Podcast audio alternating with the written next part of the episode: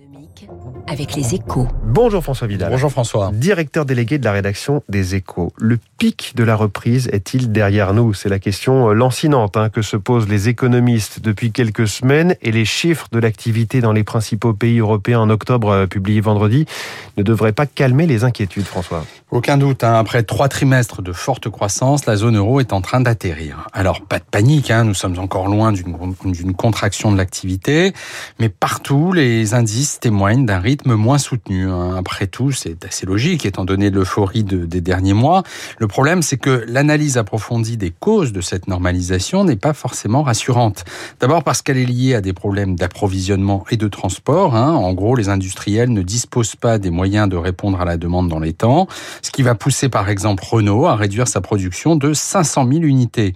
Et loin de s'atténuer, ces pénuries se sont encore aggravées en octobre avec les conséquences que l'on peut imaginer sur les coûts de production. Oui, selon l'Institut statistique allemand euh, Destatis, ils ont effectivement grimpé ces coûts de plus de 14% en octobre. Oui, oui c'est du jamais vu hein, depuis près de 50 ans. En fait, il faut remonter à octobre 1974 et au choc pétrolier pour retrouver trace d'une envolée comparable.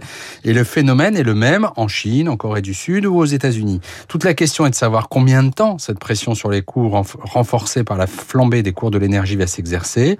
Si elle dure, elle finira par se traduire dans les prix à la consommation et pourrait enclencher la fameuse boucle prix-salaire et donc le retour de l'inflation, de quoi au final peser sur la croissance. Alors pour le moment, c'était pas le scénario le plus probable. Hein. L'idée d'une poussée de fièvre temporaire tient toujours la corde, alimentée par quelques bonnes nouvelles, comme la chute récente des prix du fer provoquée par le ralentissement du marché immobilier chinois.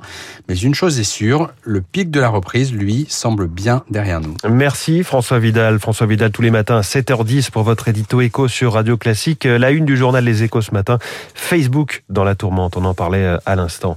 Dans une seconde, l'invité de l'économie, Damien De Georges, et l'enjeu du changement climatique pour les finances publiques. Radio Classique.